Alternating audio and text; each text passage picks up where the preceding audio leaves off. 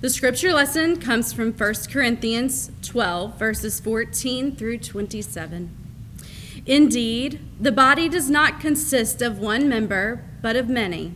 If the foot would say, Because I am not a hand, I do not belong to the body, that would not make it any less a part of the body.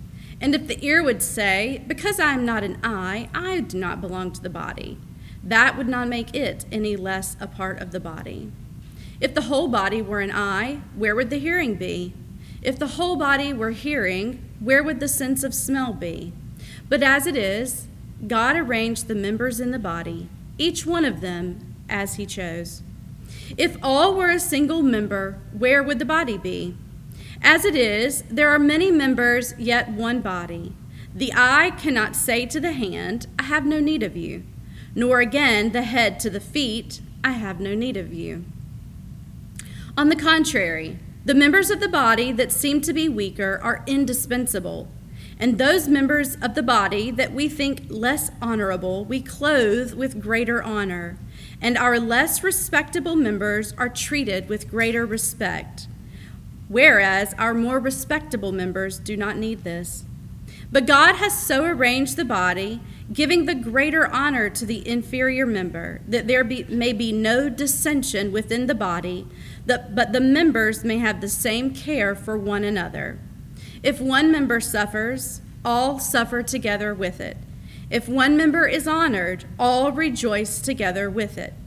Now, you are the body of Christ and individually members of it. This is the word of God for the people of God. Thanks, Thanks be to God. Over the past couple of weeks, we've been talking about the life of a disciple. How the life of a disciple is one that is very much oriented by a few key concepts. In the very first week, we actually talked about what discipleship is to follow, to have somebody who's going to lead us and to follow. However, with the caveat that a disciple doesn't, uh, doesn't just follow their entire lives, they also end up becoming a leader to guide other disciples. I use the example of the blacksmith. You know, a blacksmith was once a disciple, and then they take on disciples in order to teach others how to be disciples of that trade, and they keep passing on that knowledge down generation to generation. the church is very much called to do the same thing as disciples. And these characteristics that line up the life of a disciple, we started with the L of life, which is learning. That's what disciples do. They learn, they grow in knowledge and wisdom. And it is by that learning that they're able to pass on the knowledge of their trade or practice or the experience that they're in. And then last week we looked at how disciples are marked by intentionality. That disciples don't just do life haphazardly, they're very intentional and decisive with the lives that they lead. They're very much living lives toward a particular goal, not just wandering around aimlessly, but disciples are intentional. And today, we look at how disciples are different from just good students. And here's what I mean by that uh, good students are people who study, right? Teachers in the room probably agree. Good students are people that are people that study. Good students are also intentional in their studies. It's not like they just go wandering through the library, picking up whatever book they can find and you know, read through and say, Well, I've studied. Well, that's all I needed. No, they're very intentional in the way that they study. However, there's one thing that, that marks a disciple as something different from just a good student. Because we have lots of good students uh, for Jesus in the world. Lots of people who do their study, lots of people who study intentionally. But a disciple is marked by the characteristic of fellowship. Notice that whenever Jesus starts calling together his disciples, he doesn't call one, he calls multiple, 12 even, be a part of his group. And we end up seeing that there are really um, hundreds that end up being referred to as disciples apart from just the 12. But there, there's this multitude. And Jesus does this particular model because he's not just simply looking to pass on knowledge to the next generation. He's looking to get that information, that knowledge, and more importantly, that way of life out into the world. And he does so with this pattern of fellowship. Because fellowship is uh, also, it's, it's unfortunate that, that word kind of gets lost in common vernacular. We don't use the word fellowship in daily life. It mostly applies to like church related stuff. But it's such a rich word, such a good word. This word fellowship implies collaboration, it implies connectedness, it implies companionship. That there is this, uh, that there's this life that these people have chosen to learn and to be intentional with and to do so together. That's what it means to be a disciple.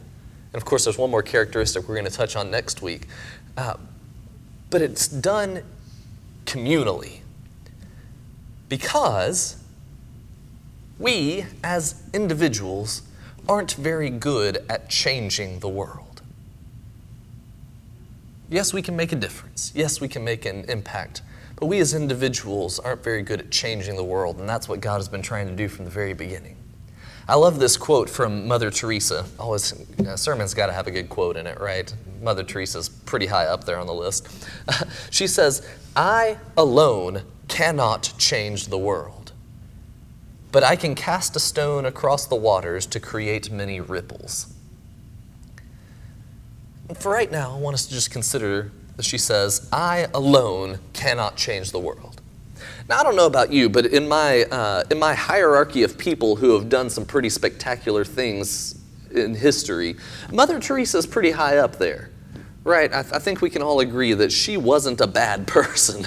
she did some pretty remarkable things in her life uh, and, and never did it boastfully or for herself. And even she says, I alone cannot change the world. We think about other people in history who have made uh, such dramatic impacts, uh, even people like Martin Luther King Jr., who you know, was a spectacular orator and was able to convey a message so beautifully, but it wasn't just him that ended up changing what the U.S. ends up looking like in the civil rights movement. It, were the, it was those people who said, This is an idea I want to get behind. It's in fellowship that we change the world. It's when we work together that we change the world.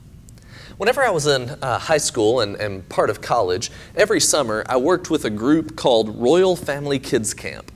And uh, this group has now had a name change, and I believe it's now called For the Children.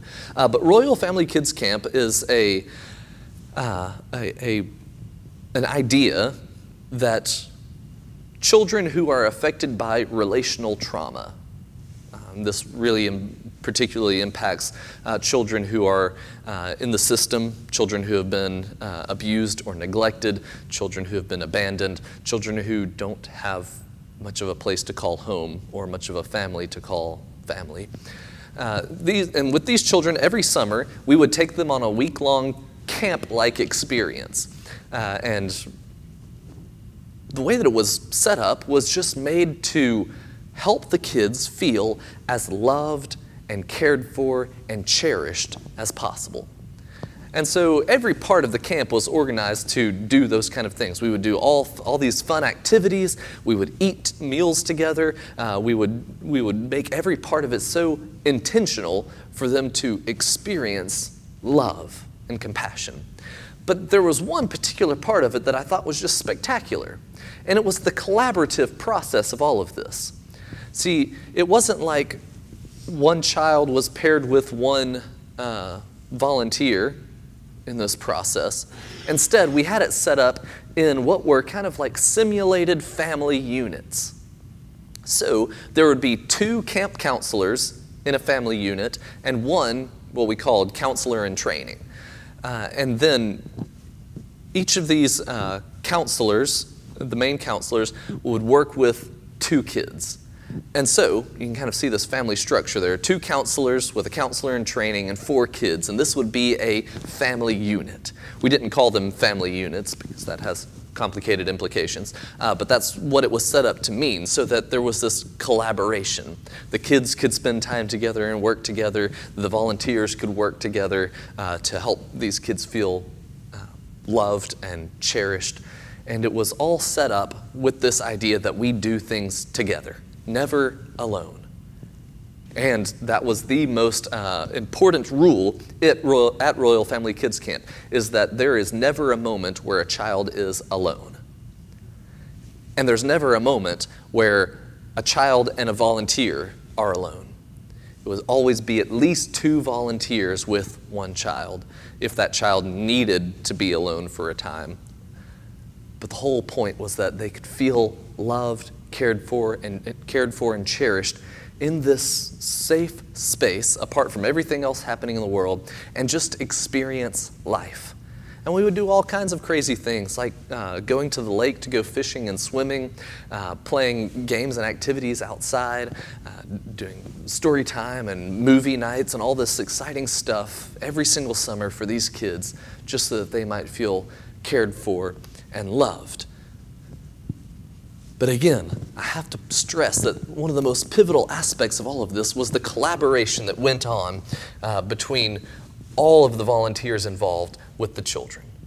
The, this emphasis on connectedness, this emphasis on companionship, that we do this together because we need each other. We as human beings, we are social creatures. And when we are left in isolation, really devastating things end up happening. I encourage you to go and uh, research the stories of individuals who have been uh, confined to solitary uh, isolation in prison. Their experiences are nothing less than traumatic. To be alone, confined for so long without other human contact, without anything else, it's devastating to the human experience. We are made for each other. That's what we get to see in, the, in Genesis chapter 2, where God creates a human being out of the dust, and God looks and says, There's something that's missing here. A person isn't made to be alone. We are made for connectedness, for companionship, for collaboration. We need each other. And so I want to go back for a moment to that uh, quote from Mother Teresa, uh, in which she says, I alone cannot change the world, but I can cast a stone across the water to create many ripples. Now, when she's talking about this, she's referring to uh, the water as the systems and structures that exist in our world uh, that keep things the way that they are. And when she says one person casting a stone can cause ripples, what she means is one person can disrupt the system for a moment. But what happens to water after you've cast the stone across it and those ripples have gone around? It settles back down. It's just the same as it was. And there hasn't been this dramatic change. Now, if we had many people casting stones, that can greatly upset the surface of the water. I mean, imagine people standing around a pond and everybody throwing stones into it. All of a sudden, it's just this chaos on the surface of the water. But something happens. After they stop throwing their stones, the water settles back down again, right? Now, don't get me wrong, change has been made. It's just under the surface. All of a sudden, things have started to build up under the surface, and there's now another layer of activity that's happening there. But now imagine that we have all those people standing around the pond casting a stone, and they do it daily. And every single day they come and cast their stones into the water. And it disrupts the surface for, for a little while, but what's happening underneath is a greater change. And it keeps happening daily and daily. Many people coming back to this pond to cast their stones in. Before long, that pond is completely transformed into an entire new structure. The surface of the water cannot remain still anymore because now all of these stones are starting to come out from the bottom of it. That's the idea that Mother Teresa was getting at when she says that I alone cannot change the world, but I can cast stones to make ripples. Those ripples are very important. And to have many people making ripples are even more important. But what our world needs are people who will show up daily to disrupt the surface of the water until the entire structure has been radically transformed. until everything about our world looks different in the face as the face of Christ starts to show up in it. One of the stories that we use for Royal Family Kids Camp whenever we're going through our training for camp, and there's a lot of training that goes into it because you're working in very delicate situations. But one of the stories that we use uh, in this in preparation is a story you've heard me say before. If you haven't, you've definitely heard this story before, and it's about the starfish. A man is walking along the beach and he starts to notice that there are dozens, even hundreds, thousands, tens of thousands of starfish that have washed up on shore and they're drying out in the sun. And as he's walking along, he sees a boy further off in the distance. And the boy is picking up the starfish and throwing them back into the water. And then he goes and picks up another and throws it back into the water. And another and picks it up and throws it back into the water. And the man reaches the boy and says, Surely you understand that you cannot save all of these starfish. There's too many. And the boy says, You're right. And he picks down, reaches down, picks up another starfish, and throws it back into the water and says, But I made a difference for that one. And then the man joins the boy, picks up a starfish, and starts throwing them back. And suddenly he's in the fray as well. And this was the story that we used for Royal Family Kids Camp to say that if we can just make a difference in one of their lives, it's worth it. It's worth it. But imagine if everybody was trying to do that. Imagine if it wasn't just one person trying to make a difference in the life of another person, but if everybody was there trying to make a difference in the life of another person. Imagine if on that beach, suddenly everybody who resides in the neighborhoods and cities behind that beach came down and picked up a single starfish and threw it back into the water. It wouldn't take long for the lives of each one to be transformed. See, collaboration, connectedness, companionship is what the church is all about. Simply imagine how the world could change if we started working together rather than obsessing over ourselves. Imagine how the world could change if we started focusing on the common good rather than my good and what's good for me. We need, we need each other to change the world, and we need each other to change ourselves. Because you see, we are not the church without one another. We are not the church without one another. One person is not the church. Maybe that's controversial to say, but one person is not the church. Uh, consider what Jesus says in Matthew chapter 18. He says, for where two or three are gathered together in my name, I am there among them. Two people, now that's the church. Three people, that's the church. A whole bunch of people, we've got a church. We need one another as the church. We need this collaboration, this connectedness, this companionship in order to make a difference. Because you see, the, the church, from its very inception, was designed to be a change agent for both the world and for those who are a part of it, who are a part of the church. However, the most transformational part of the church, the, hands down, no question about it, the most transformational part of the church is not the music. Jeannie, you do a beautiful job with the music. But the music is, is a feature that connects us to God. The most transformational part of the, of the church is not the sermon, it's just not. I would very gladly give up this time if we could structure the church in a different way, but I feel like that might ruffle too many feathers.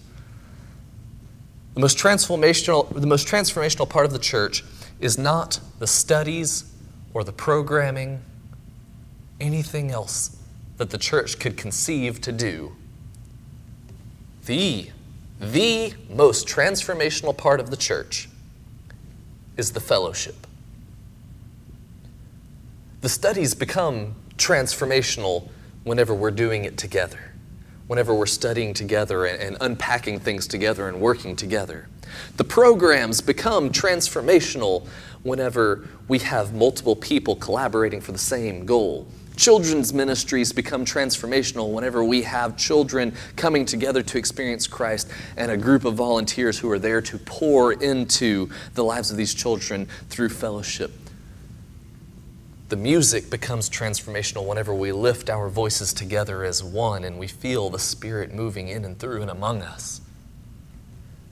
It's the fellowship that ends up transforming the world, us together, because we're social creatures. It's what we need. People being together, working together, learning together, growing together in the love and grace of one God, that is the church together. And so, my challenge for each of us this week is to fellowship as disciples. To fellowship as disciples. And remember, disciples are those who learn and those who are intentional. But most especially, disciples are those who learn with intentionality together. That's what we're looking for. See, God doesn't need good students. It's great if you want to be a good student. And it can be really impactful to be a good student and really meaningful to be a good student. But just because we know all the answers, just because we know the stuff, that doesn't lead to any kind of transformation from the wor- for the world. God is looking for faithful disciples, people who collaborate in what they have learned, people who collaborate intentionally and connectedly through companionship to work together to change the world. Faithful disciples are those who learn and grow together. And I, I, suppose if I could make my challenge this week a little bit more specific, I would say let today this day, May 15th, 2020, let today be your last day of any form of solitary faith. And what I mean by that is let us start growing in faith together, not taking on the task of being perfect disciples all by ourselves. It doesn't work that way. We're made for each other, to be together, to work together, to grow together. So let today be our last day of any form of solitary faith because we need each other. We are not the church without one another. And we are to transform the world while being transformed ourselves as we work together. And so I'm going to give you a little bit of a spoiler for what's coming. On Pentecost Sunday, which is in three weeks, if I did my math right, Pentecost Sunday is coming up. And that day, Pentecost, is the day in which we celebrate the birthday of the church, the day in which the church was born into this world because the Holy Spirit came upon the disciples as they started making other disciples that wanted to fellowship together and grow intentionally together and learn meaningfully together. On that day, we're going to be reviving an idea that we had first started putting into motion before this whole pandemic and hurricane and all that craziness. We're going to be bringing back life groups.